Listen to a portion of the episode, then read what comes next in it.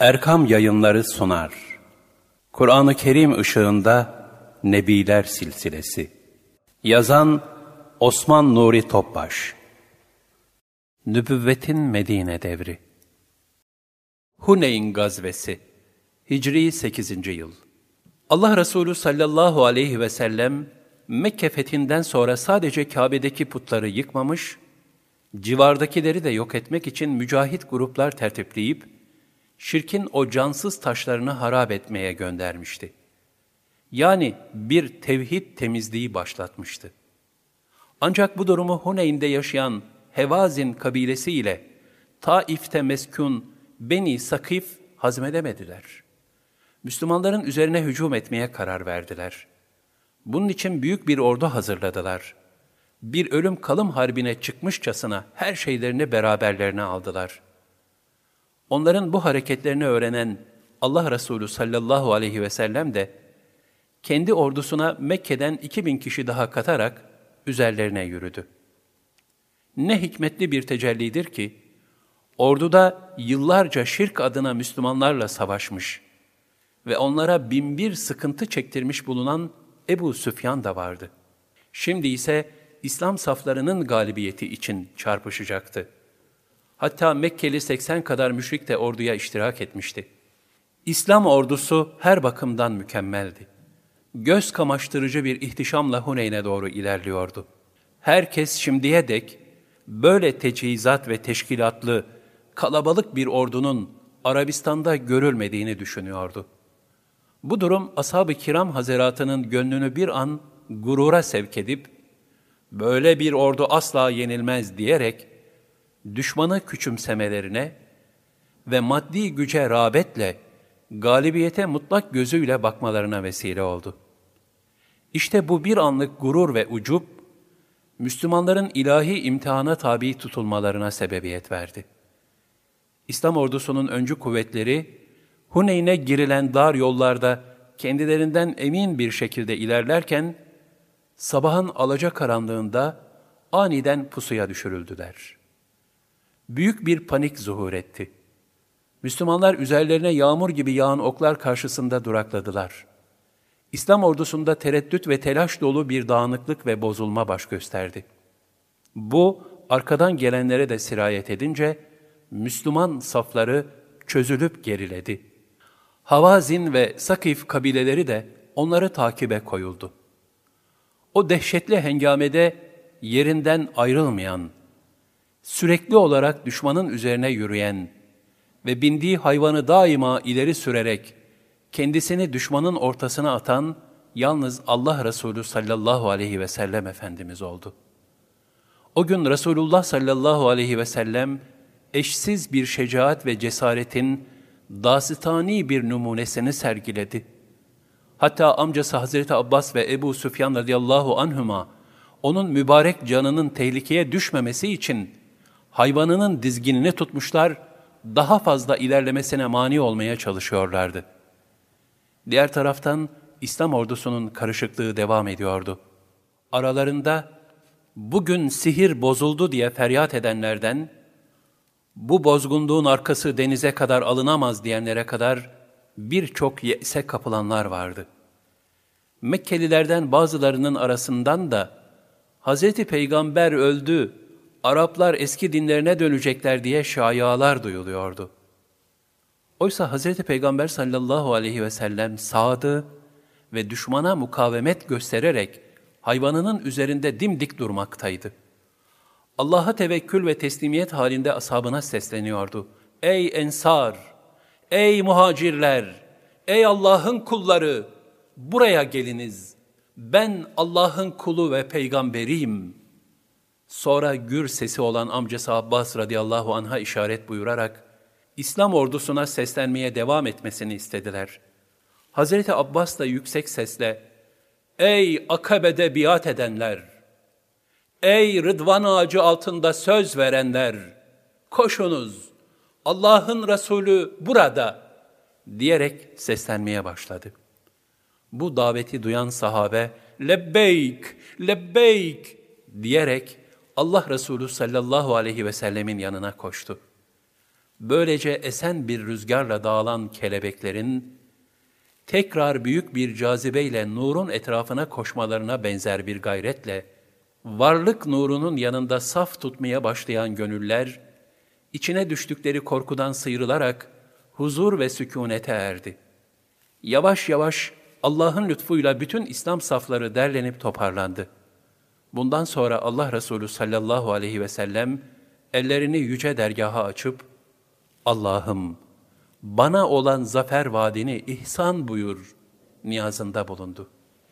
Tıpkı Bedir Harbi'ndeki gibi yerden mübarek elleriyle bir avuç toprak alarak düşman saflarına doğru attı ve ashab-ı güzine haydi şimdi sıdku sadakatle hücum ediniz buyurdu. Bu defa İslam ordusu harbe yeni başlarcasına bir hızla müşriklerin üzerine saldırdı. Yaptıkları şiddetli hücum ve hamlelerle kısa zamanda düşmanı perişan edip hüsrana uğrattılar. Sadece dört şehit verilmiş, buna mukabil müşriklerden yetmiş kişi öldürülmüştü. Düşman öyle mağlup edilmişti ki, onların harp meydanına getirdikleri her şey Müslümanların eline kalmıştı. Ele geçen ganimetin haddi hesabı yoktu. Şüphesiz ki bu, Yüce Allah'ın müminlere nasip buyurduğu büyük bir lütfu ve ikramıydı. Çünkü onlar başlangıçta yenilmiş durumdayken, neticede Hz. Peygamber sallallahu aleyhi ve sellemin şecaat, cesaret, itidal ve Cenab-ı Hakk'a gönülden iltica ve niyazıyla zafere nail olmuşlardı.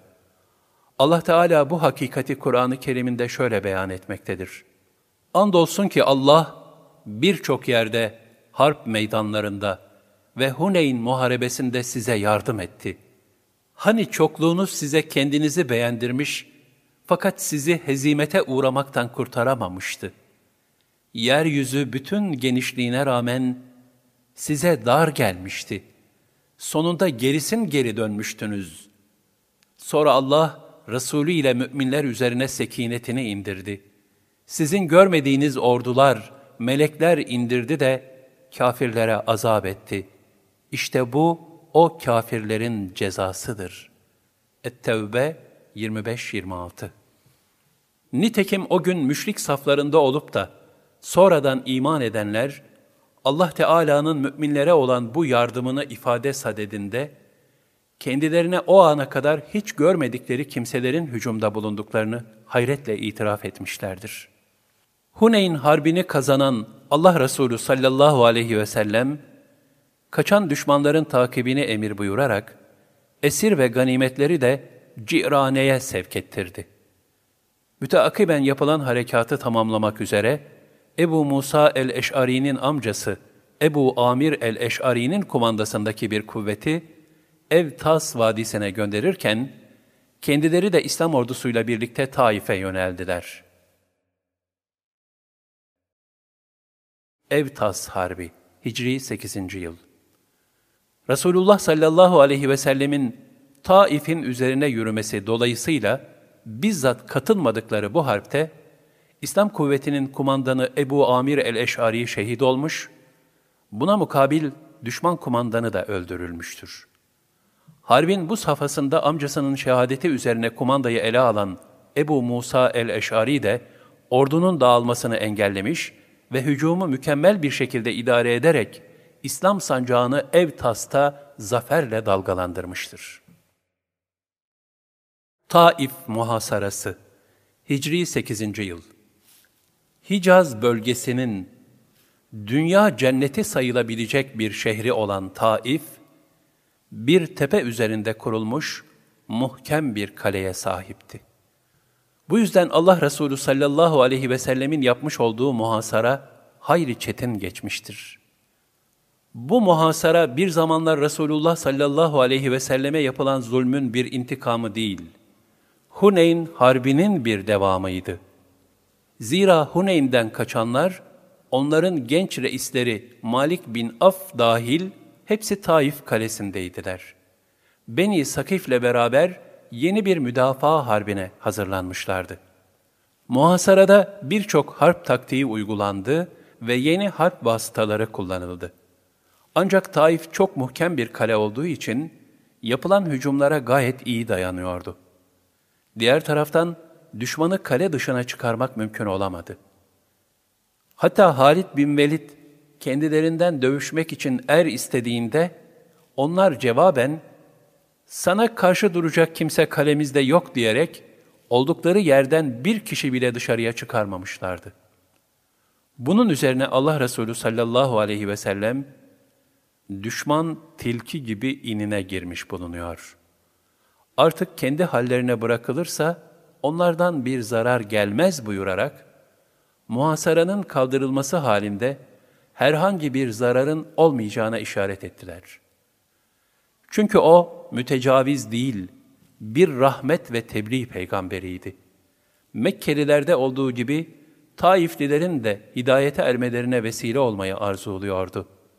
Nitekim çok geçmeden muhasarayı kaldırdı ve Ya Rabbi, Beni Sakife hidayet nasip eyle.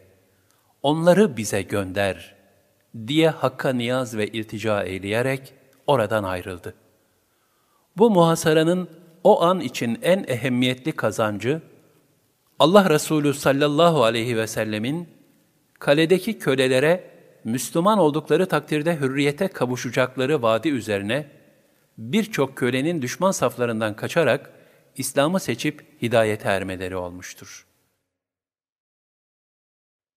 Ganimetlerin taksimi Hicri 8. yıl Taif muhasarasını kaldıran Allah Resulü sallallahu aleyhi ve sellem, İslam ordusuyla birlikte ganimetlerin ve esirlerin toplandığı Cirane'ye geldi.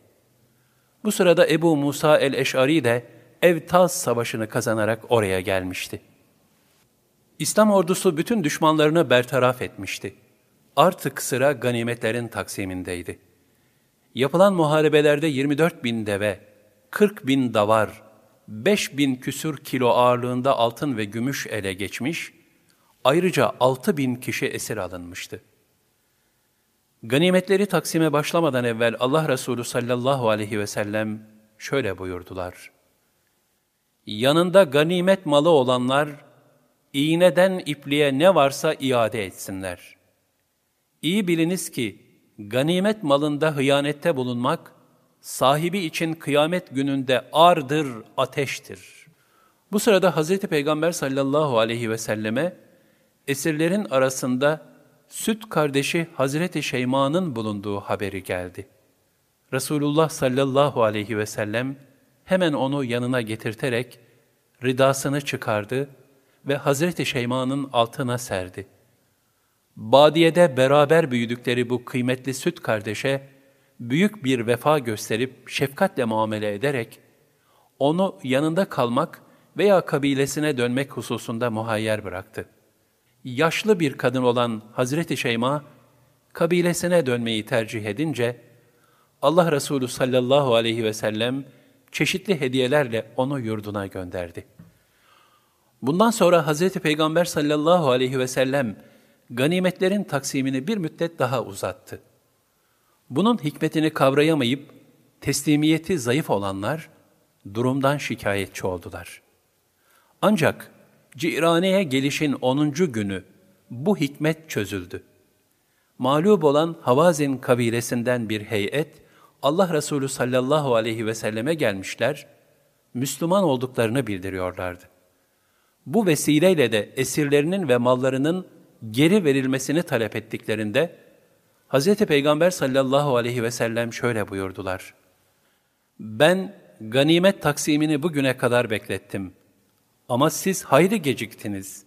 Şimdi ya esirleriniz ya da mallarınızdan birini seçin. Bunun üzerine heyet esirlerini tercih ettiler. Allah Resulü sallallahu aleyhi ve sellem de ben size bana ve Abdülmuttalip oğullarına düşen esirleri geri veriyorum. Diğerleri için de yarın öğle namazından sonra bana geliniz buyurdular. Ertesi gün Resulullah sallallahu aleyhi ve sellem ashabını toplayarak onlara meseleyi anlattılar.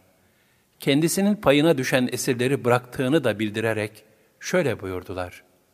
Sizden her kim esirlerini bedelsiz, gönül rızasıyla vererek, kardeşlerini memnun etmekten hoşlanırsa, böyle yapsın. Her kim de kendi payına düşeni bedelsiz olarak vermek istemezse, bunu Allah'ın ihsan edeceği ilk ganimetten öderiz. Dileyen de böyle yapsın. Resulullah sallallahu aleyhi ve sellemin ashaba müracaat etmesinin sebebi, esirlerin onların hakkı olması dolayısıyladır. Resulullah sallallahu aleyhi ve sellemin esirlerini bırakıp kendilerinden de bunu talep etmesi üzerine bütün sahabiyi de aynı faziletten nasip alabilmek için gönül hoşluğu ile bizler de esirlerimizi Allah'ın peygamberine hibe eyledik dediler. Tarih böyle bir manzaraya hiçbir zaman şahit olmamıştı. Ancak şimdi şahit oluyordu ki Allah Resulü sallallahu aleyhi ve sellemin ümmetine aşıladığı kabına varılmaz bir İslam ahlakı sayesinde bir dakika içinde altı bin esir dünyevi hiçbir karşılık alınmadan serbest bırakılmıştı. Bu eşsiz fazilet neticesinde bütün havazindiler topyekun İslam'ı kabul ettiler. Hatta o sırada Taif'te bulunan kabilenin reisi Malik bin Af da durumu öğrenince şaşırdı. Ve Allah Resulü sallallahu aleyhi ve sellemin küçük bir davetiyle o da İslam'ı kabul etme şerefine nail oldu. Hz. Peygamber sallallahu aleyhi ve sellem de ona yüz deve ihsan buyurup, yine kabilesine reis olarak nasp eyledi. Buradan alınacak ders, en güzel tebliğin güzel ahlakla olduğudur. Ayrıca firasetle yapılan ilmi siyasetin ne kadar büyük bir berekete vesile olacağıdır. Bunun aksine akılsızca davranışların ortaya çıkaracağı zararların da o kadar büyük olacağına zımnen işaret vardır. Allah Resulü sallallahu aleyhi ve sellem ganimetleri en güzel bir şekilde taksim buyurmuşlardı. Ganimet beşe bölünmüş, dördü askerlere verilmiş, bir hissesi de Beytülmal'e yani hazineye bırakılmıştı. Beytülmal'in tasarrufu ise dilediği şekilde olmak üzere Allah Resulü sallallahu aleyhi ve selleme ait bir haktı. Nitekim Resulullah sallallahu aleyhi ve sellem taksimattan evvel bunu önündeki deveden bir tüy kopararak ashaba şöyle beyan etmişlerdi. Benim sizin ganimetinizle bir deve değil, bir deve tüyü kadar bile alakam yoktur. Neden sabırsızlanıyorsunuz? Ganimet malları şu vadinin taşları ve ağaçları kadar da olsa size dağıtacağım. Bunların içinden beşte birini ayırıyorsam, o da yine sizin fakirlerinize sarf edilecektir. Ancak asker arasında dağıtılan bu seferki taksimatta, Allah Resulü sallallahu aleyhi ve sellem, ilahi beyana münasip olarak farklı bir usul takip etmiş, müellefe-i kuluba yani İslam'a gönülleri ısındırılmak istenen kimselere daha fazla pay vermişti. Bu da bazı kimseler tarafından yanlış anlaşıldığından ashab arasında huzursuzluğa sebep oldu. Hatta Temim oğullarından Zülhuvaysıra adlı birisi haddi aşarak Ey Allah'ın Resulü adaleti gözet deme cüret ve ahmaklığını gösterdi. Bunun üzerine Allah Resulü sallallahu aleyhi ve sellem çok üzüldü der. Öyle mi? Ben de adaleti gözetmezsem artık kim adalet yapar buyurarak itiraz edene sitem etti der. Çok geçmeden ayet-i kerime nazil oldu. Ey Resulüm! Onlardan sadakaların taksimi hususunda seni ayıplayanlar da var. Sadakalardan onlara da bir pay verilirse razı olurlar. Şayet onlara sadakalardan verilmezse hemen kızarlar. Eğer onlar Allah ve Resulünün kendilerine verdiklerine razı olup, Allah bize yeter, yakında bize Allah da lütfundan verecek, Resulü de, biz yalnız Allah'a rağbet edenlerdeniz deselerdi, daha iyi olurdu. Et-Tevbe 58-59 Yukarıdaki ayetlerde ganimet taksiminin taksimat-ı ilahi olduğu bildirilmekte ve gafil kalple kalbi selim arasındaki fark belirtilmektedir. Şikayetçilerin büyük bir çoğunluğu da ensardandı. Çünkü en az pay ensara düşmüştü. Vakı olan bu tür itirazların önünü kesmek için Allah Resulü sallallahu aleyhi ve sellem, hadise daha fazla büyümeden bütün ensarı toplattı. Onlardan başka hiç kimseyi yanlarına almadığı bu toplantıda, meselenin asıl nüktesinin anlaşılması için Cenab-ı Hakk'ın kendilerine ihsan buyurduğu nimetleri hatırlatarak şöyle hitap etti. Ey ensar! Hakkımda gönlünüzden geçirdiğiniz teessürü işittim. Fakat söyleyiniz, sizler yolunu şaşırmış müşrikler iken Allah Teala, benim vasıtamla size doğru yolu göstermedi mi? Sizler fakir kimselerken, benim aranıza gelmemle Cenab-ı Hak hepinizi zengin kılmadı mı? Aranızda kin ve düşmanlık sizi kemirirken, benim gelişimle Hazreti Allah kalplerinizi telif edip birleştirmedi mi? Bütün bu suallere Ensardan evet cevabını alan Allah Resulü sallallahu aleyhi ve sellem, manidar ve içli sözlerine devam ettiler. Ey Ensar! Siz bana, kavmin seni yalanlamışken aramıza geldin, seni biz tasdik ettik. Kavmin seni terk ettiği zaman sana biz yardım ettik. Kavmin seni kovdu, biz seni göğsümüze bastık. Sen yoksuldun, biz seni malımıza ortak yaptık deseydiniz, ben de sizi tasdik eder, çok doğru söylüyorsunuz derdim. Ey Ensar! Bir takım kimselere verdiğim dünya malı yüzünden, tarafınızdan söylenmiş olan sözler doğru mudur? Benim bir takım kimselerin kalplerini İslam'a ısındırmak için verdiğim ve Müslümanlığınızın kuvvet ve kemaline güvenerek sizi mahrum ettiğim ehemmiyetsiz dünyalıktan dolayı mı canınız sıkıldı?'' Bundan mı nefsinize bir darlık geldi? Ey ensar! Herkes aldıkları mallarla evlerine giderken, siz de peygamberinizle evlerinize dönmek istemez misiniz? Allah Resulü sallallahu aleyhi ve sellemin bu ifadeleri üzerine, ensarın gözlerine birikmiş olan yaşlar, sel gibi akmaya başladı. Artık onlar hıçkıra hıçkıra ağlıyorlar ve ya Resulallah, bizler seninle gitmek isteriz diyerek muhabbetlerini tazeliyorlardı. Resulullah sallallahu aleyhi ve sellem, Ensar'ın bu şekilde teslimiyet göstermeleri üzerine onları tahsin sadedinde, Ey Ensar! Eğer hicret şerefi ve fazileti olmasaydı, ben muhakkak Ensar'dan biri olmak isterdim.'' Ey Ensar! Şayet herkes bir yol tutup gitse, ben Ensar'ın yolundan giderdim buyurdular. Bu hüzünlü toplantıdan sonra, Ensar saflarından sadece Allah'ın Resulü bize kafidir ifadeleri duyuldu. Böylece bir yanlış anlamanın açtığı yara, Hz. Peygamber sallallahu aleyhi ve sellemin mübarek elleriyle sarılmıştı. Allah Resulü sallallahu aleyhi ve sellemin bu örnek davranışından alacağımız birçok ders vardır. İnsan, ihsan ve iyiliğe mağluptur. İhsan edilen düşmansa, düşmanlığı zail olur. Ortada ise daha çok yakınlaşır, yakında ise muhabbeti ziyadeleşir. Hülasa, Allah Resulü sallallahu aleyhi ve sellemin üsve-i hasene, örnek şahsiyet olmasının bir tecellisi de bu ganimet taksiminde bariz bir şekilde görülmektedir. Sen onun kalbini yardın mı?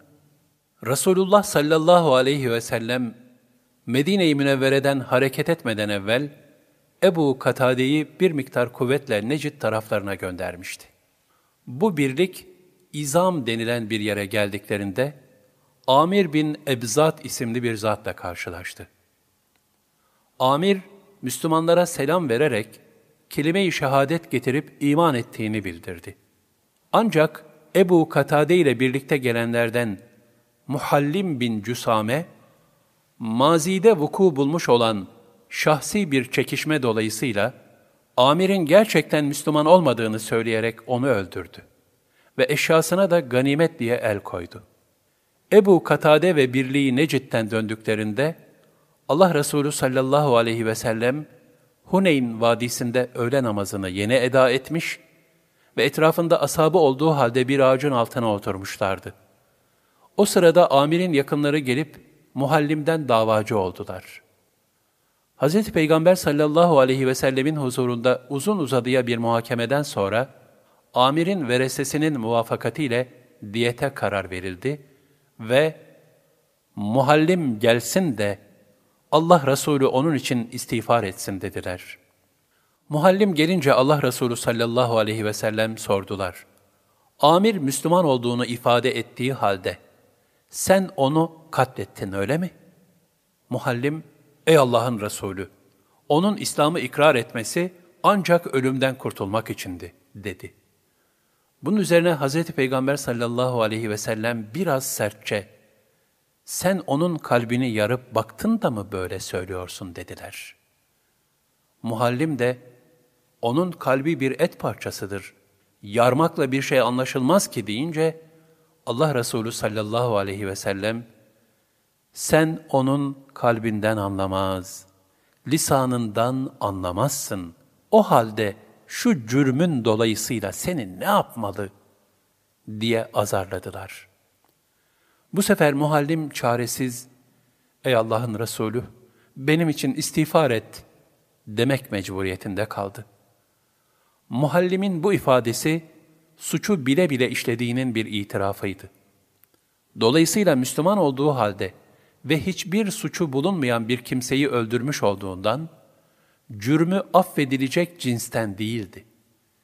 Eğer bu hususta en ufak bir müsamaha gösterilse, sonradan toplum içinde bu tür cinayetlerin artmasına vesile olabilir endişesiyle, rahmet ve merhamet peygamberi olan Resulullah sallallahu aleyhi ve sellem, muhallimin yaptığı bu ağır cürüm sebebiyle vaki olan istiğfar talebini reddetti. Ve hatta Allah seni affetmesin cümlesini terennüm buyurdu. Bundan ibret alan şair, Hz. Peygamber sallallahu aleyhi ve sellemin rızasını kaybettirecek her türlü davranışlardan ümmeti ikaz sadedinde ne güzel söyler. İrtifatından uzak düşmesi eyvah eyvah, iki dünyada yeter gafile hüsran olarak. Nitekim gazabı peygamberiye düçar olarak, Resulullah sallallahu aleyhi ve sellemin yanından ayrılan muhallim evine kapandı. Bir hafta sonra da kederinden öldü. Yakınları onu gömdüklerinde toprak bu cesedi kabul etmedi. Tekrar tekrar gömdülerse de yer her seferinde onu yine dışarı atmaktaydı. Çaresizlik ve şaşkınlık içinde Hz. Peygamber sallallahu aleyhi ve selleme gelerek durumu arz ettiler. Allah Resulü sallallahu aleyhi ve sellem de bu toprak ondan daha fenalarını dahi sinesine kabul etmiştir. Ancak Allah Teala size bir ibret göstermek istiyor buyurup muhallimi tekrar ve kabrinin üzerine taş koyarak gömmelerini söylediler. Bu hadise La ilahe illallah diyen her kimsenin hidayete ermiş olduğunu bildirir. Bu durumdaki bir kişinin zahire aksetmeyen bir küfrü yoksa, ona suizan edilmesi haramdır. Bu durum Müslümanlara hükmetmek için sırf zahire bakmaları gereğinin ne kadar mühim olduğunu göstermektedir. Çünkü zahire göre hükmetmekte bile yanılma ihtimali olduğu halde, tesbiti imkansız deruni ahvale dayanmak selahiyeti tanınsaydı, insanlar pek çok haksızlıklara sürüklenmekten kurtulamazlardı. Zahire göre hükmetmeye mezun kılınmanın bir diğer sebebi de, amelleri bozuk bir takım kimselerin, sen benim kalbime bak gibi bir mazerete sarılmalarını önlemektir. Zamanımızda pek çok başvurulan bu taktiği, İslam koyduğu şu hüküm ve onun Hazreti Peygamber sallallahu aleyhi ve sellem tarafından vaki olan tatbikatıyla bertaraf etmektedir. Bununla beraber zahire göre hükmetmek, münafıkların bir müddet izhar ettikleri düzgün amellerle kendilerini gizleyip, nifaklarını daha müessir bir surette icra etmelerine imkan veren bir zaaf gibi görünse de, aksi halde adaleti zanni delillerle icra etmek gibi pek büyük mahzurlar doğmasına engel olmaktadır. İbadetsiz dinde hayır yoktur. Hicri 9. yıl. Hedeflenen fetihleri tamamlayıp Medine'ye döndüklerinde, Taif reisi Mesud'un oğlu Urve, nefes nefese arkalarından geldi ve Müslüman oldu. Ardından Taif'e dönerek kabilesini İslam'a davet etmeye başladı. Ancak bir zamanlar kendilerine İslam'ı tebliğ için gelen Hazreti Peygamber sallallahu aleyhi ve sellemi bile taşlayan bu insanların Urve'ye karşı tavrı daha sert oldu. Onu ok yağmuruna tutarak şehit ettiler. Bunun üzerine Hazreti Peygamber sallallahu aleyhi ve sellem, Müslüman olup kendisine vazifesi iade edilen Havazin reisi Malik radıyallahu anha, Taiflileri sıkıştırması için emir verdi. Bu emir dolayısıyla Malik'in zaman zaman hücum etmesi üzerine kalelerinde mahsur kalarak dışarı çıkamayan Taifliler, en nihayet iyice usandılar ve kabilenin ileri gelenlerini Medine'ye gönderdiler. Namazdan affedilmeleri şartıyla imana gelip itaat edeceklerini bildirdiler. Hz. Peygamber sallallahu aleyhi ve sellem onların bu tekliflerini, ibadeti olmayan dinde hayır yoktur diyerek reddettiler. Taifliler bu sefer, Lat adındaki putlarının üç sene daha yerinde bırakılmasını istemek ahmaklığında bulundular. Kabul edilmeyince de, bari bir ay yanımızda kalsın dediler. Bu da kabul edilmedi. Nihayet çaresiz kalarak imana geldiler.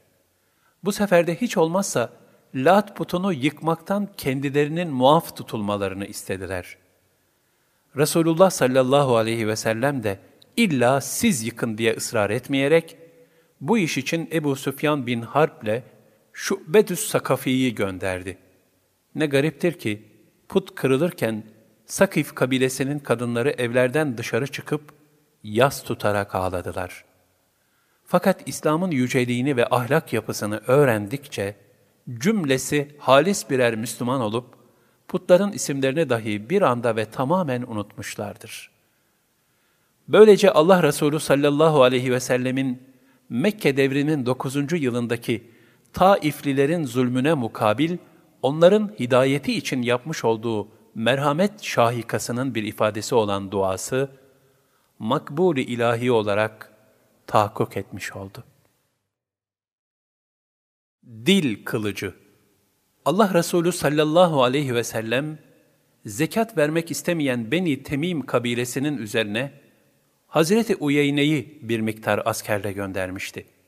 Uyeyne radıyallahu anh da, Temim kabilesine ansızın yaptığı bir hücumla onları mağlup ederek, birçok ganimet ve esirle Medine-i Münevvere'ye döndü. Bunun üzerine esirlerini kurtarmak için Temim eşrafı, yanlarında şairleri olduğu halde Allah Resulü sallallahu aleyhi ve selleme geldiler ve çık seninle şiir söyleşelim, fahriyeler okuyalım diyerek söz atışmasına çağırdılar. Hazreti Peygamber sallallahu aleyhi ve sellem de ben şiir söylemek için gönderilmedim. Fahriye söylemeye de memur değilim. Ama sizler bir söyleyin bakalım dediler. Beni Temim'den bir kişi kalktı ve beli bir hutbe okudu. Bunun üzerine Hazreti Peygamber sallallahu aleyhi ve sellem ashabtan Sabit bin Kays'a işaret buyurunca o da kalktı ve Cenab-ı Hakk'ın büyüklüğüne, Resulullah sallallahu aleyhi ve sellemin nübüvvetine dair mükemmel bir hutbe irad ederek Temimli'ye galip geldi. Bundan sonra Temim oğullarından Akra bin Habis'in okuduğu şiire de meşhur Hassan bin Sabit mukabele ederek İslam dininin şerefine, şanına dair irticalen gayet fasih ve tesirli bir kaside söyledi. Ashabın bu galebesi, Kur'an-ı Kerim gibi bir lisan harikası olan ilahi kitaba gönül vermek, ayrıca Cevamiül Kelim, yani bütün insanların en güzel ve beli konuşanı olan Allah Resulü sallallahu aleyhi ve sellemin terbiyelerinde bulunmaktan kaynaklanmaktaydı. Nitekim bunu fark eden Temimli şair Akra, bu zatın hatibi bizim hatibimizden, şairi de bizim şairimizden üstündür. Onların sesleri bizim seslerimizin fevkindedir diyerek arkadaşlarıyla birlikte iman eylediler. Resulullah sallallahu aleyhi ve sellemin bu feyz ve inikasını şair ne güzel ifade eder. Onu bir lahza görenler gül olur, sözüne şahit olan bülbül olur. Kab bin Züheyr de önceleri İslam'a savaş açan şairlerdendi. Yazdığı hicbiyeler dolayısıyla görüldüğü yerde öldürülmek üzere kanı helal kılınmıştı. Ancak Müslüman olan kardeşi Büceyr, kendisine nasihat sadedinde bir şiir yazarak, böyle devam ettiği takdirde akıbetinin hazin olacağını bildirdi. Kâb da büyük bir endişe içinde Hz. Ebu Bekir radıyallahu anh'ın delaletiyle Hz. Peygamber sallallahu aleyhi ve sellemin huzuruna geldi ve ismini söylemeden biat etti. Diz çöküp oturdu, sonra da Ey Allah'ın Resulü! Ka'b bin Züheyr, tevbe edip Müslüman olarak eman almak için yüksek huzurunuza gelmek ister. Kabul buyurur musunuz? diye sordu. Resulullah sallallahu aleyhi ve sellem'den evet cevabı sadır olunca sevinçle Kâb benim ya Resulallah dedi. Allah Resulü sallallahu aleyhi ve sellemin bu affına şükrane olması için huzuru peygamberiye gelmeden evvel hazırlamış olduğu Banet Suadü kasidesini okumaya başladı. Hazreti Peygamber sallallahu aleyhi ve sellem bundan ziyadesiyle memnun kalarak mübarek sırtlarındaki hırka-i şerifi çıkarıp Kabe giydirdiler. Böylece kasidenin ismi Arapça hırka demek olan bürde kelimesiyle zikredilerek kaside-i bürde oldu. Kabe hediye edilen hırka-i şerif, onun vefatından sonra Hz. Muaviye tarafından satın alındı. Hükümdarlar arasında birinden ötekine geçerek günümüze kadar gelmiş olan ve Topkapı Sarayı'nda muhafaza edilen hırka-i saadet işte budur. Kaside-i Bürde ismiyle meşhur olmuş bir kaside daha vardır ki, o da İmam Busiri Hazretlerine aittir. Ancak bu ikinci kasidenin doğru ismi Kaside-i Bür'e'dir. Bür'e, hastalığın şifa bulması manasındadır. Ve İmam Busiri'nin bu kaside bereketiyle felç hastalığından iyileşmesi münasebetiyle bu ismi almıştır. Hadise şöyledir. İmam Busiri Hazretlerinin vücudunun yarısı felç olur. O da Kaside-i Bür'e'yi yazıp Cenab-ı Hak'tan şifa diler. Kasideyi yazmayı bitirdiği gece rüyasında Resulullah sallallahu aleyhi ve sellemi görür ve bu naati ona okur. Allah Resulü sallallahu aleyhi ve sellem de bundan memnun kalarak mübarek elleriyle İmam Busiri'nin felç olan yerlerini sıvazlar. İmam Busiri uyandığında hastalığından hiçbir eser kalmadığını müşahede ederek Cenab-ı Hakk'a şükreder. Sabahleyin sürur ve şükran duyguları içinde camiye giderken keşif sahibi büyük veli Şeyh Ebu Reca Hazretlerine rastlar. Şeyh Ebu Reca, ya imam, fahri alemi methettiğin kasideyi okur musun der. İmam bu Siri, benim birçok naatim var, hangisini soruyorsunuz deyince, Şeyh Ebu Reca, bu gece Resulullah'a okuduğun naati istiyorum. Zira sen onu okurken, Hz. Peygamber sallallahu aleyhi ve sellemin çok memnun olduğunu gördüm, der. İmam Busiri hayret içinde sorar. Bu kasideden ve gördüğüm rüyadan hiç kimseye bahsetmediğim halde, siz bunu nereden biliyorsunuz? Şeyh Ebu Reca cevaben, Ya imam ben de oradaydım, der ve kasidenin ilk beytini okur. Selam yaranını sen yadına aldın da mı?'' gözlerden akan yaşa karıştırırsın demi. Rivayete nazaran bu kaside, Hz. Peygamber sallallahu aleyhi ve sellemin huzurunda okunurken, alemlerin efendisi memnuniyetlerinden dolayı mübarek vücutlarını bir ağacın yapraklarının zarif bir şekilde sallanışı gibi hareket ettiriyor ve tebessüm ediyorlarmış. İşte bu nükte dolayısıyladır ki bu naatin Resulullah sallallahu aleyhi ve sellemin ruhaniyetinin tecelli etmesi için hastalara şifa olarak okunması bir usul dahilinde devam etmiş, bu metiye ile Allah Resulüne tevessül edilerek Cenab-ı Hakk'a iltica edilmiştir. Büyük bir iman imtihanı, Tebük Seferi Tebük, Medine ile Şam'ın tam ortasında bir şehrin ismi olup, oraya yapılan sefer, Allah Resulü sallallahu aleyhi ve sellemin iştirak eylediği son seferi olmuştur. Bu sefer, Mute Harbi'nin bir devamı gibidir. Bizans İmparatoru Mute Harbi'nin kendisinde bıraktığı tesir sebebiyle, vakit geçip Müslümanlar daha fazla kuvvetlenmeden, bütün Arabistan'ı istila etmek niyetindeydi. Bunun için de Hristiyan Arapları kullanmak istiyordu. Buna namzet gördüğü Gassaniler de zaten böyle bir hareket için çoktan hazırdılar.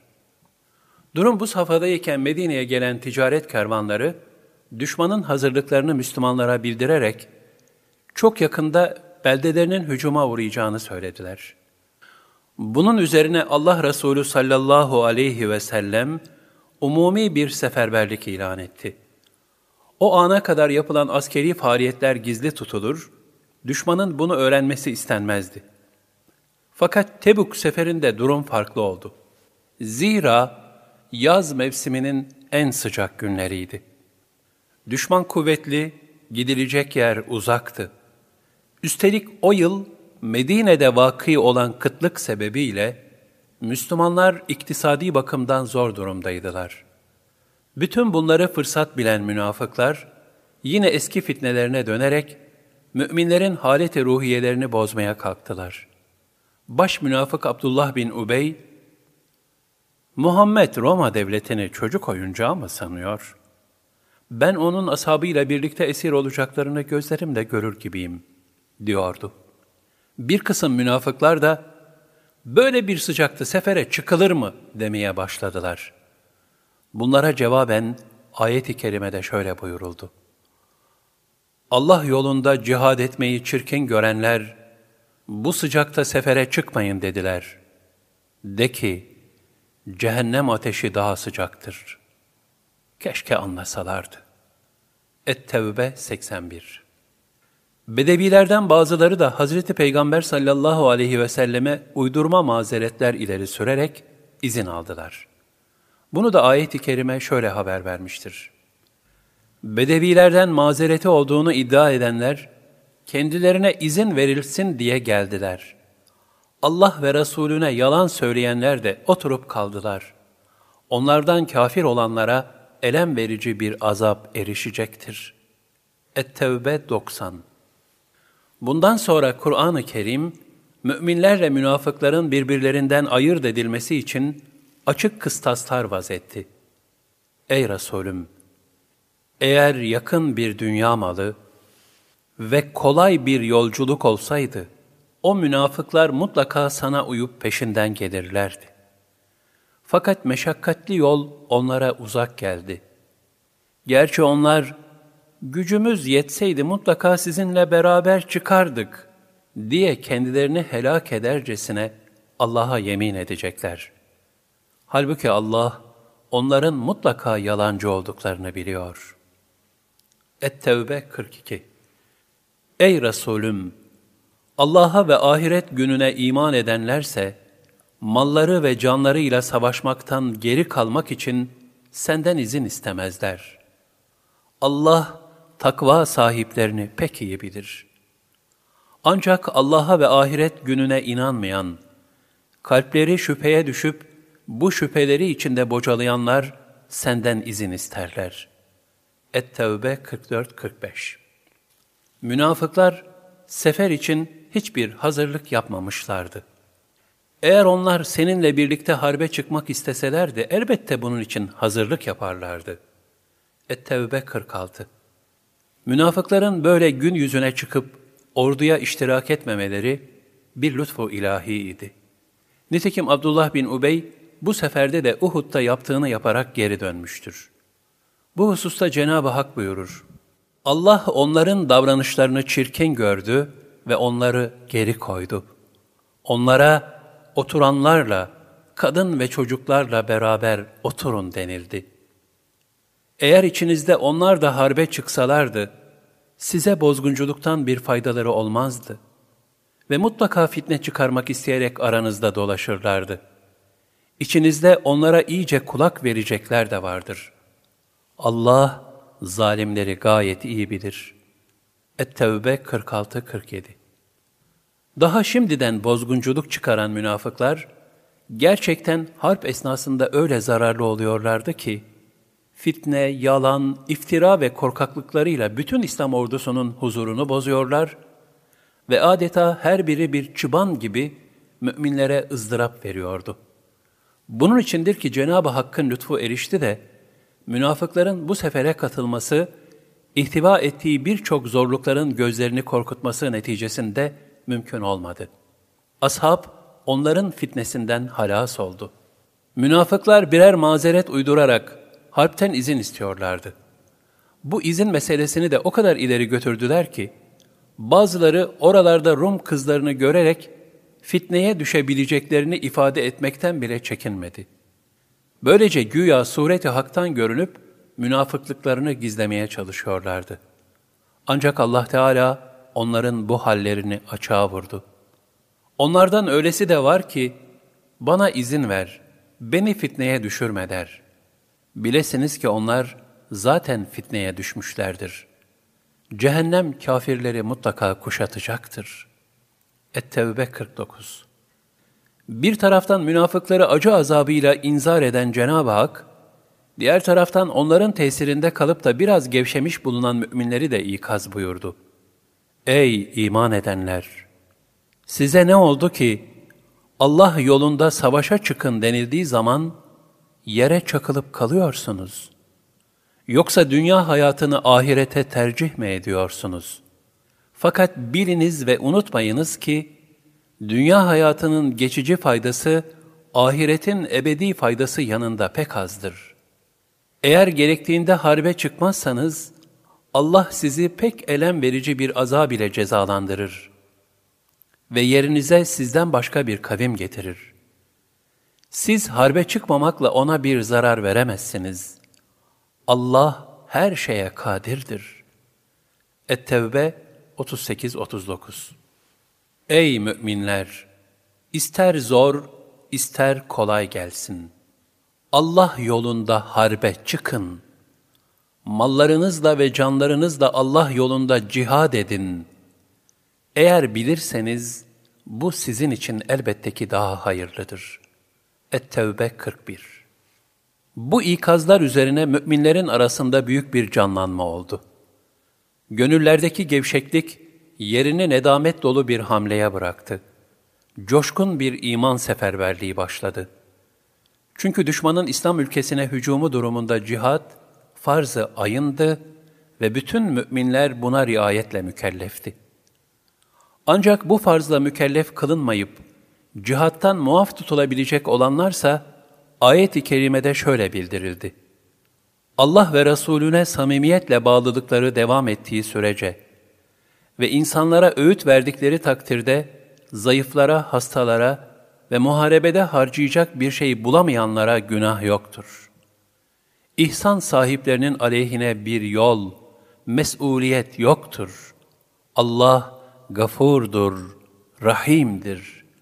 Et-Tevbe 91 Ayet-i Kerime'nin beyanına göre, harpten muaf olanlar, memleketlerinde fitneye meydan vermez, yalan haberler yaymaz, harbe iştirak etmiş bulunan mücahitlerin ailelerine yardımcı olur ve ameli salih işlerlerse, muharebeye katılamamaktan dolayı kendilerine bir günah yazılmaz.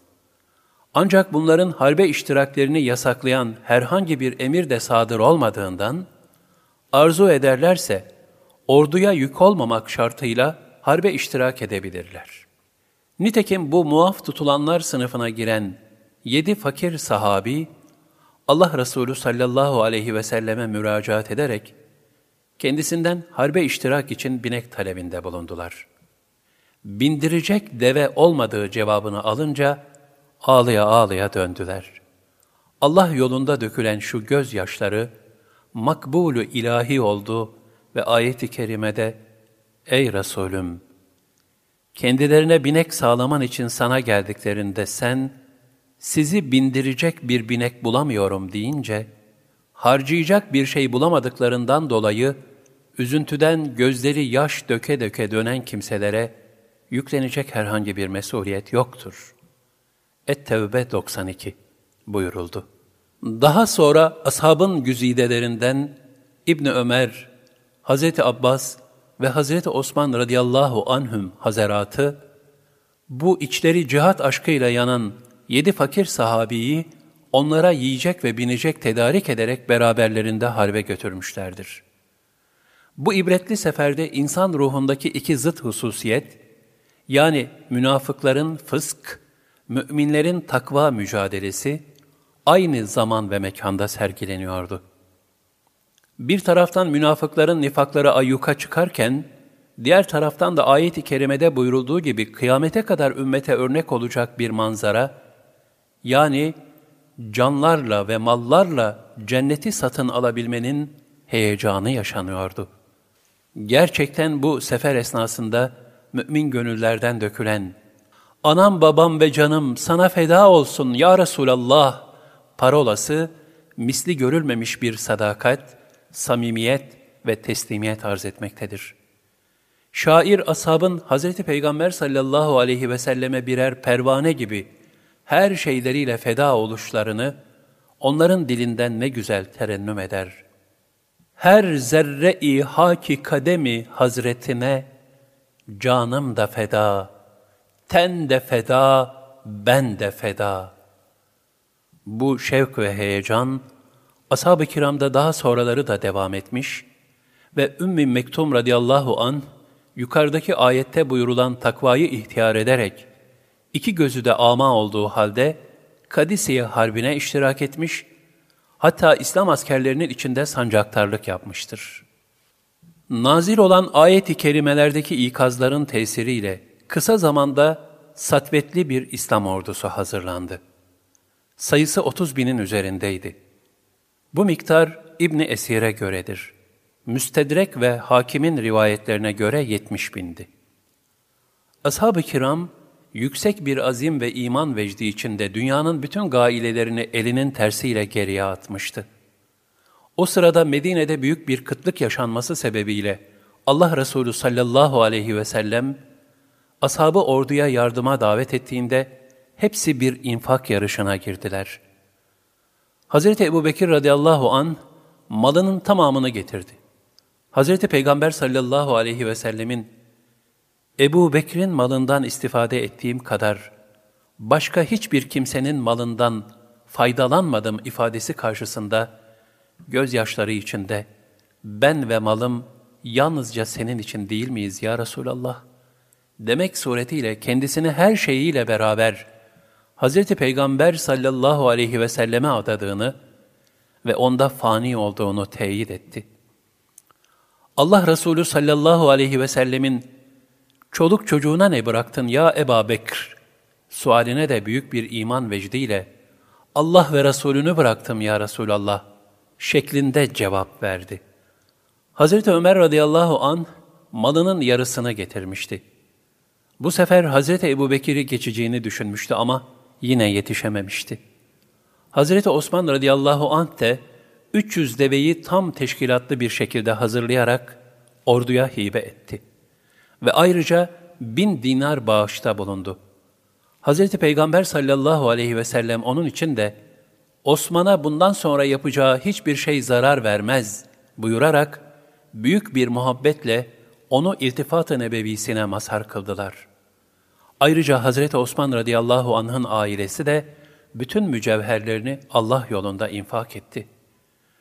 Bütün sahabiye hanımlar da ne kadar hulliyatları yani kadın süsleri, takıları varsa Hz. Peygamber sallallahu aleyhi ve sellemin önüne getirdiler.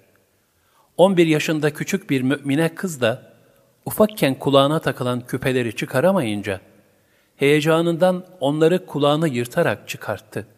Bu kanlı küpeleri Allah Resulü sallallahu aleyhi ve sellemin önüne koydu. Zengin olmayıp da bir şey bulamayan sahabiler bile yardım heyecanı içindeydiler. Bunlardan Ebu Akil, bütün bir gece çalışarak iki ölçek hurma kazanmıştı. Bir ölçeğini ev halkına, bir ölçeğini de orduya bağışladı. Münafıklarsa bu tür bağışları dillerine dolayıp, Ebu Akil'i de riyakarlıkla suçladılar. Bunun üzerine şu ayeti kerime inzal oldu. Sadaka hususunda müminlerden gönüllü verenleri ve güçlerinin yettiğinden başkasını bulamayanları çekiştirip alay edenler var ya, Allah işte onları maskaraya çevirecektir. Ve onlar için elem verici bir azap vardır.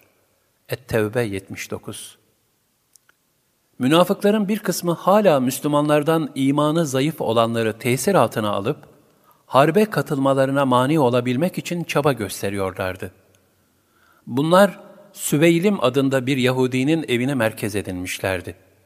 Bunu haber alan Resulullah sallallahu aleyhi ve sellem, oraya Hazreti Talha'yı birkaç sahabi ile göndererek Süveylim'in evini yaktırdı.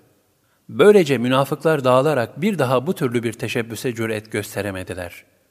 Diğer taraftan, münafıkların yaptıkları bu hareketler dolayısıyla inen ikaz ayetleri üzerine, gönüllerini ilahi azabın korkusu saran müminlerin hepsi topyekün harbe iştirak etmekteydi.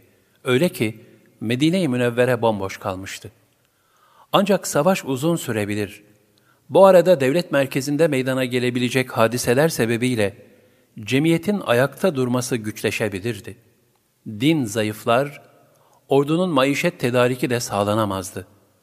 Ayrıca milletlerin varlığını sürdüren beyin tabakası bir grubun olmaması, devletin çöküşüyle neticelenebilirdi. Buna meydan vermemek için harbe iştirak hususunda Allah Teala bir ölçü gönderdi. Müminlerin hepsinin toptan sefere çıkmaları doğru değildir. Onların her kesiminden bir grup, dinde, dini ilimlerde geniş bilgi elde etmek ve kavimleri harpten döndüklerinde onları ikaz etmek için geride kalmalıdır. Umulur ki sakınırlar. Et-Tevbe 122 Bu emri ilahi mucibince Allah Resulü sallallahu aleyhi ve sellem, cephe gerisinin emniyeti için Hazreti Ali radıyallahu anh ile Muhammed bin Mesleme radıyallahu anh'ı Medine'de bıraktılar. Nihayet bütün zor şartlara ve sıkıntılara rağmen ordu büyük bir ihtişamla hareket etti. Ancak ordu birçok sıkıntıya sabır ve tahammül göstermek durumundaydı. Çünkü şartlar oldukça zor ve ağırdı. Bu seferi zorlaştıran sebepler kısaca şunlardı. 1. Şiddetli kuraklık. 2. Sefer yolunun uzun ve yaya yürümeye müsait olmayan bir çöl oluşu. 3. Hasat zamanı ve meyvelerin toplanma mevsimi olması. 4. Şiddetli sıcak. 5. Bizans ordusunun kalabalık oluşuna bakılarak çok güçlü sanılması. Nitekim bütün bu zorluklar sebebiyle bu gazveye Gazvetül Usre, zorluk gazvesi, orduya Ceyşül Usre, zorluk ordusu, sefer esnasındaki günlere de Saatül Usre, sıkıntı ve güçlük zamanı denilmiştir. Ordu hareket ettikten bir müddet sonra Hazreti Ali radıyallahu an münafıkların fitneleri dolayısıyla Allah Resulü sallallahu aleyhi ve selleme yetişerek savaşa katılmak için müsaade istedi. Ya Resulallah, münafıklar benden hoşlanmadığın için beni geride bıraktığını söylüyorlar. Bana da sefer için izin veriniz dedi. Allah Resulü sallallahu aleyhi ve sellem de, Ya Ali, onlar yalan söylemişler. Ben seni arkada bıraktıklarıma vekil tayin ettim. Derhal geri dön.'' hem kendi ailene hem de benim ev halkıma göz kulak ol. Onlar için benim vekilim ol. Ya Ali, benim yanımda sen, Tur'a giderken Musa'ya nispetle Harun mevkiinde bulunmaya razı olmaz mısın? Bir farkla ki, benden sonra peygamber gelmeyecektir.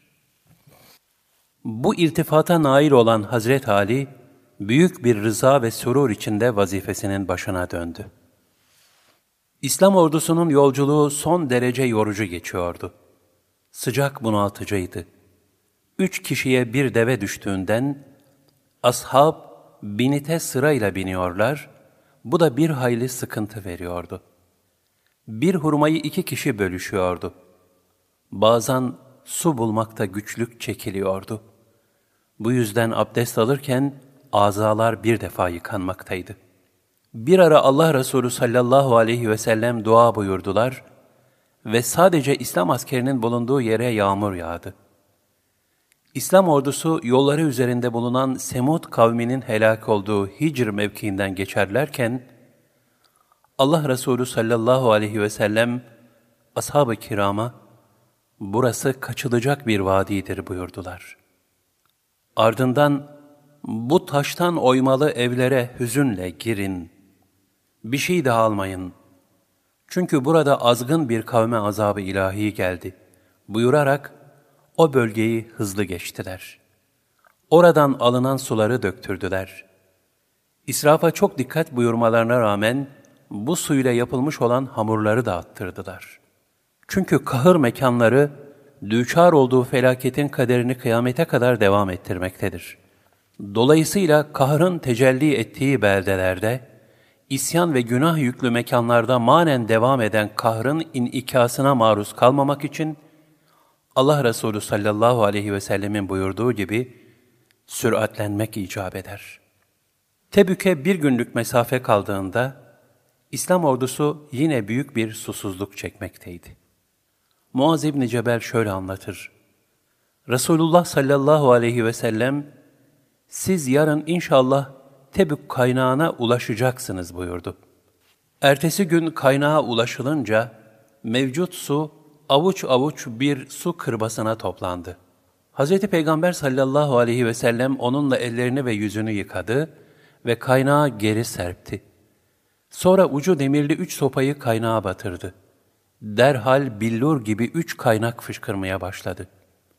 Bütün mücahitler susuzluğunu giderdi. Allah Resulü sallallahu aleyhi ve sellem bana, Ey Muaz! Uzun bir ömrün olsaydı, çok geçmeden bu su ile buraların bağ ve bahçelerle dolu olduğunu görürdün buyurdular. İslam ordusu Tebük'te karargahını kurduğu halde, düşmandan en ufak bir hareket göze çarpmıyordu. Çünkü bu kadar büyük bir İslam ordusunu gören Hristiyan Arap kabileleri, daha evvel Muhte'deki 3000 kişilik bir iman ordusunun gösterdiği kahramanlıkları da hatırlayarak, maneviyatları kırılmış bir vaziyette harpten çekinmişlerdi. Bizans ise Arabistan'ı istila fikrinden çoktan vazgeçmişti bile. Bizans imparatoru o esnada Humus'ta kendi memleketinin iç işleriyle uğraşmaktaydı. Böylece Arabistan'ı istila meselesinin Hristiyan olan Gassani Araplarının bir abartması olduğu anlaşıldı. Ancak bu seferle İslam ve Müslümanlar büyük bir izzet kazandılar.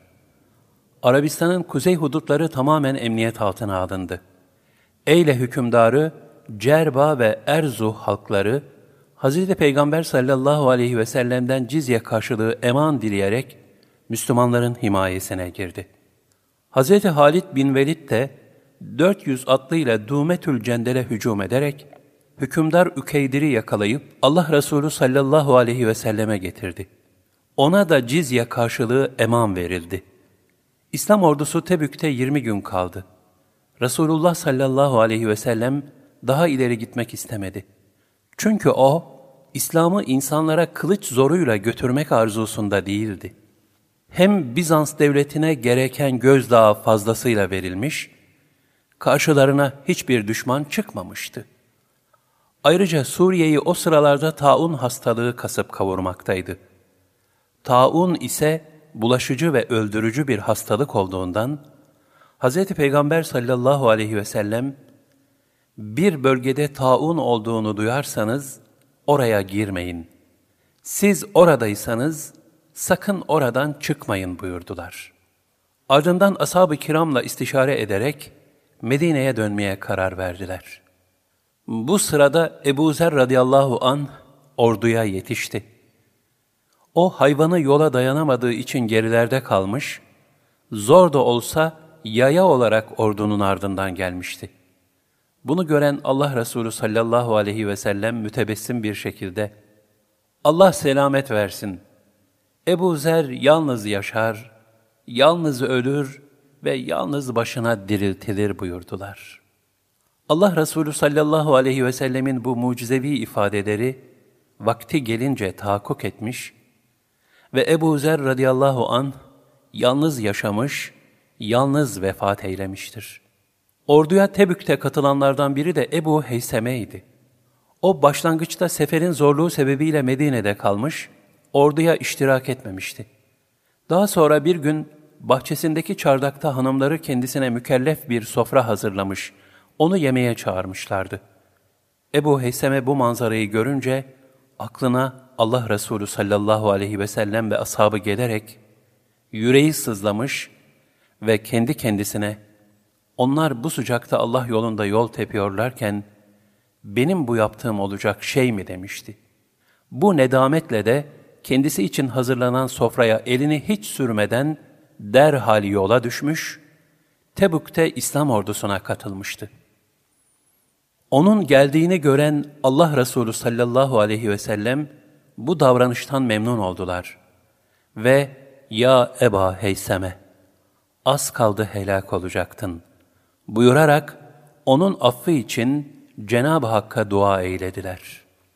Tebük'te İslam ordusundan yalnız Abdullah Zülbicadeyn isimli bir sahabi şehit olmuştur. Zaten o sefere çıkarken kendisine şehadet nasip olması için Hz. Peygamber sallallahu aleyhi ve sellem'den ısrarla dua talep etmişti.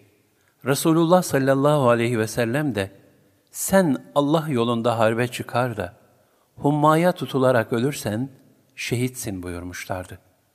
Gerçekten onun şehadeti de böyle tahakkuk eyledi. Ordu geri dönüş için hareket edeceğinden gece yarısı onu defnederlerken Allah Resulü sallallahu aleyhi ve sellem bizzat kabre girdiler ve Abdullah'ı oraya mübarek elleriyle koydular. Sonra da Allah'ım ben ondan razıyım, sen de razı ol diye dua buyurdular. Dönüş başladığında münafıklardan bir grup, geceleyin geçilecek olan dar bir boğazda Allah Resulü sallallahu aleyhi ve selleme suikast planlamışlardı. Hz. Peygamber sallallahu aleyhi ve sellem bundan haberdar oldu ve Huzeyfetül Yemani'yi onların üzerine gönderdi. Huzeyfe radıyallahu anh de oraya varıp, Ey Allah düşmanları! Çekilin diye haykırarak münafıkların hepsini dağıttı. Fakat Allah Resulü sallallahu aleyhi ve sellemi münafıkların ikinci bir tuzağa daha beklemekteydi. İslamiyet'in kökleşmesiyle birlikte Medine ve Mekke'den ayrılan Ebu Amir adında Hazreçli bir Hristiyan, Bizans'a sığınmış, durmadan münafıkları kışkırtıyordu. Bu fesat kazanının irtibat noktası olarak da Kuba Mescidi'nin biraz aşağısında bir mescit inşa etmişlerdi. Bu meşhur Dırar Mescidiydi. Yapmayı düşündükleri bir suikast için de Resulullah sallallahu aleyhi ve sellemi Tebük seferinden önce buraya davet etmişler. Ancak onun sefer dönüşünde inşallah demesi üzerine İslam ordusunun dönüşünü beklemeye başlamışlardı. Allah Resulü sallallahu aleyhi ve sellem Medine'ye bir konak yaklaştıklarında Cebrail aleyhisselam geldi ve zahirde bir mescit olarak kurulan bu fitne yuvasının iç yüzünü haber verdi. Böylece mescide karşı mescitle, dine karşı dini kullanmakla Allah Resulü sallallahu aleyhi ve selleme, dolayısıyla Müslümanlara karşı münafıklar tarafından hazırlanan bu tuzak, maksadına ulaşamadı. Çünkü Cenab-ı Hak açık bir şekilde bu hakikati bildirmekteydi. Münafıklar arasında bir de müminlere zarar vermek, hakkı inkar etmek, müminlerin arasına ayrılık sokmak ve daha önce Allah ve Resulüne karşı savaşmış olan adamı beklemek için bir mescit kuranlar ve bununla iyilikten başka bir şey istemedik diye mutlaka yemin edecek olanlar vardır. Halbuki Allah onların kesinlikle yalancı olduklarına şahitlik eder. Ey Resulüm! Onun içinde Dırar mescidinde asla namaz kılma. İlk günden takva üzerinde kurulan mescit içinde Kuba mescidinde namaz kılman elbette daha doğrudur. Onun içinde temizlenmeyi sevenler vardır. Allah da temizlenenleri sever.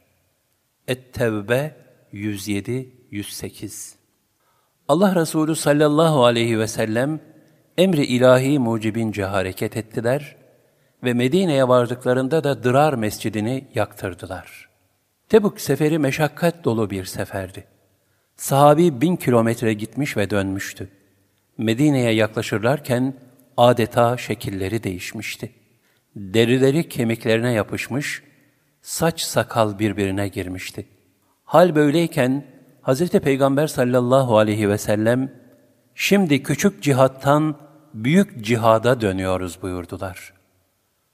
Sahabi hayretle, Ya Resulallah, halimiz meydanda, bundan daha büyük cihat var mı dediklerinde, Hz. Peygamber sallallahu aleyhi ve sellem, şimdi büyük cihada, nefs cihadına dönüyoruz buyurdular. Nefs cihadı bir kalp eğitim ve terbiyesidir. Gaye ahlakı yüceltmek ve insanı kemale ulaştırarak insanı kamil haline getirmektir. Hadis-i Kutsi'de Allah Celle Celaluhu buyurur, Biz insanın sırrıyız, insan da bizim sırrımızdır. Bu sır yalnız Muhammedi hakikatle çözülebilir. Onda ne kadar fani olabilirsek, bu hakikat o kadar ortaya çıkar. İnsan bu kainatın yaratılış hikmetini bulamazsa, bu kainat onu yutar. Dünyaya geliş sebebine vakıf olamayan kişi, insanın kutsi yapısından habersiz kalır. Yaratılışındaki ilahi maksadı kavrayamaz. Halifetullah olduğunu idrak edemez. Halifetullah olmaya doğru mesafe alan kullarsa, Rabbin gören gözü, işiten kulağı haline gelirler. İnsanın yaratılış gayesi olan vasılı ilallah olmaya doğru yol alırlar. Resulullah sallallahu aleyhi ve sellemin Medine'ye gelişiyle birlikte bütün halk heyecanla onu ve İslam ordusunu karşıladılar. Erkeklerden Medine'de kalıp Tebük seferine iştirak etmeyen üç grup vardı. Bir, mazeretliler. Bunlar daha evvel ayet-i kerimede beyan edilen kimseler olup, istedikleri halde sefere iştirak edemeyenlerdir. Ki bunlar için Allah Resulü sallallahu aleyhi ve sellem, İslam ordusuna, Medine'de öyle gruplar var ki, gittiğimiz hiçbir yer ve geçtiğimiz hiçbir vadi yoktur ki, onlar da birlikte bulunmuş olmasın. Çünkü onları özürleri geri bırakmıştır buyurmuştu. Nitekim bir başka hadisi şerifte, ameller niyetlere göredir buyurulmaktadır. 2. Münafıklar Bunlar birçok sebebin yanında, Hz. Peygamber sallallahu aleyhi ve sellemin bu seferden dönemeyeceğini sanıp da orduya iştirak edemeyenlerdi. Ancak Hazreti Peygamber sallallahu aleyhi ve sellemin sağ salim büyük başarılarla döndüğünü gördüklerinde koşup huzuruna vardılar ve binbir yalan söyleyerek özür dilediler. Sayıları 80 kadar olan bu münafıklar hakkında Allah Teala şöyle buyurdu. O münafıklar mutlaka sizden olduklarına dair Allah'a yemin ederler. Halbuki onlar sizden değillerdir. Fakat onlar kılıçlarınızdan korkan bir topluluktur. Eğer sığınacak bir yer ya da barınabilecek mağaralar veya sokulabilecek bir delik bulsalardı, koşarak o tarafa yönelip giderlerdi. Et-Tevbe 56-57 Seferden onlara döndüğünüz zaman size özür beyan edecekler. De ki, boşuna özür dilemeyin. Size asla inanmayız. Çünkü Allah haberlerinizi bize bildirmiştir. Bundan sonraki amelinizi Allah da görecektir, Resulü de. Sonra görüleni ve görülmeyeni bilene döndürüleceksiniz de, o yapmakta olduklarınızı size haber verecektir.'' Onların yanına döndüğünüz zaman size kendilerinden onları cezalandırmaktan vazgeçmeniz için Allah adına yemin edecekler. Artık onlardan yüz çevirin. Çünkü onlar murdardır. Kazanmakta olduklarına, kötü işlerine karşılık ceza olarak varacakları yer cehennemdir. Et-Tevbe 94-95 Bu ayet-i kerimelere binaen münafıklar, İslam toplumundan artık tecrid edilmiş oldular ve kendilerine murdar sıfatı verilerek Müslümanlardan sayılmadılar. Ayrıca İslam için yapılacak her türlü cihattan da men edildiler. 3. Mazeretsizler İki gruptur. A. Bunlar herhangi bir mazeretleri bulunmadığı ve münafıklardan da olmadıkları halde harbe katılmayanlardır. Ancak bu kimseler Allah Resulü sallallahu aleyhi ve sellem henüz Tebük'ten dönmeden evvel hatalarını anlayarak son derece nadim oldular. Öyle ki yaptıkları yanlış hareketin bir cezası olarak kendilerini caminin direklerine bağladılar.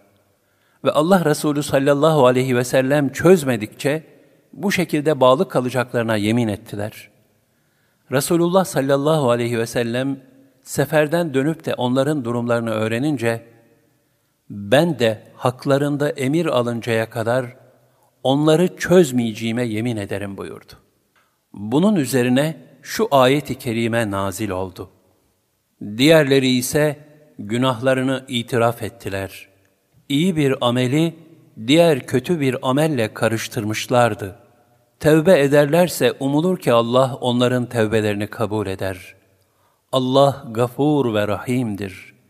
Et-Tevbe 102 Bu ayet-i kerimenin nüzulünden sonra Resulullah sallallahu aleyhi ve sellem, pişmanlıklarından kendilerini direklere bağlayan bu sahabileri çözdü.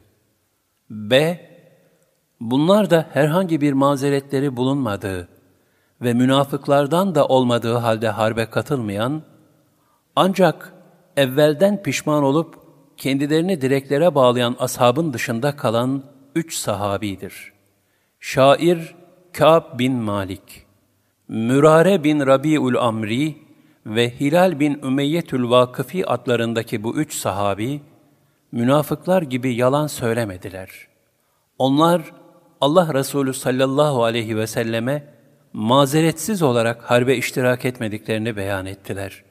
Yaptıklarına son derece pişman olduklarından dolayı da tarifsiz bir nedamet içinde huzuru peygamberi de af dilediler. İlahi emirlere riayet hususunda büyük bir rikat sahibi olan Allah Resulü sallallahu aleyhi ve sellem bu üç sahabiyi affetmedi. Hatta vahiy ilahinin gelmesini beklediğinden onların selamlarını dahi almadı. Her halükarda kendisine tabi olan ashabı da aynı şekilde hareket etti. Bu üç sahabi bütün gazvelere katılmışlardı. İçlerinden Kâb hariç, diğer ikisi Bedre'de iştirak etmişlerdi. Bunun içindir ki şu an Tebuk'a iştirak etmemekle içine düştükleri hata yüzünden kendilerine uygulanan tavır karşısında dünya gönüllerine dar gelmekteydi. Hele Allah Resulü sallallahu aleyhi ve sellemin selamlarını dahi almayacak derecede onlardan yüz çevirmesi neticesinde adeta yeryüzü kendilerine yabancılaşmıştı.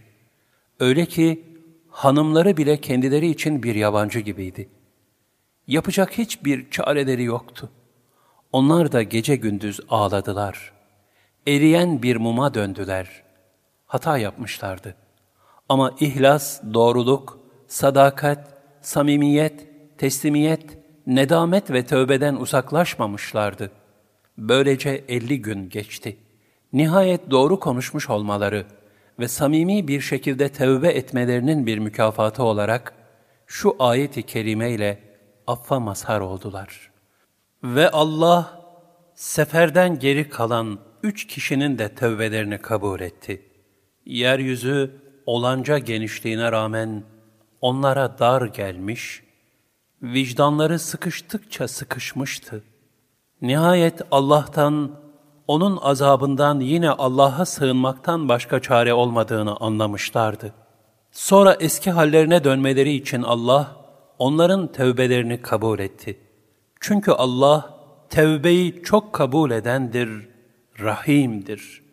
O halde ey iman edenler, Allah'tan korkun ve sadıklarla beraber olun.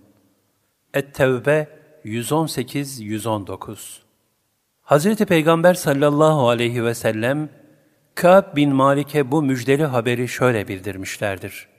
Seni doğduğun günden beri geçirdiğin en hayırlı ve mesut bir günle müjdelerim. Kâb bin Malik radıyallahu anh de Allah'ın bu yüce affına bir şükrane olarak, Ya Resulallah, ben de Allah ve Resulünün rızası için malımın hepsini sadaka etmek istiyorum dedi. Ancak Allah Resulü sallallahu aleyhi ve sellem, malının bir kısmını kendin için alıkoy. Böylesi senin için daha hayırlıdır buyurdular. Kâb bin Malik de, öyleyse Hayber'deki hissemi alıkorum. Ey Allah'ın Resulü! Allah beni bu badireden yalnızca doğruluğum sebebiyle kurtardı. Artık ben bundan böyle hayatım boyunca doğrudan başka bir söz söylemeyeceğim dedi. Bu üç sahabi Allah Resulü sallallahu aleyhi ve sellemle bütün gazvelere katıldıkları halde bir gazveden geri kaldıkları için bu kadar ağır bir cezaya düçar oldular. Bu hadise manziretsiz bir şekilde emri bil maruf ve nehy anil münkerin ve Allah yolundaki tevhid mücadelesinin dışında kalanlara büyük bir ibrettir. Bir insan sahabe sıfatını haiz bulunacak. İslam'ın en zayıf zamanında başta Bedir olmak üzere birçok muharebelere iştirak edip ölümle yüz yüze gelmiş olacak. Sonra da Tebük gibi meşakkatli fakat muharebesiz bir sefere mazeretsiz katılmamaktan dolayı bu derece ağır bir muameleye maruz kalacak. Bunda izan sahipleri için ne müthiş bir ders ve ibret ve ne korkutucu bir mana mevcuttur. Zamanımızla birlikte her devrin İslam'ın galebesini sağlamak için bir mücadeleyi icap ettirmesi dikkate alınarak, bu mücadelede çeşitli sebeplerle ağır davranıp, ihmalkarlık edenlerin durumları hazindir. Bedir gazvesinde bulunup, Bedir gazisi olanlar, böyle bir ihmali bu derecede pahalı öderlerse, ya bizim gibi insanların hali ne olur diye düşünmek lazımdır.''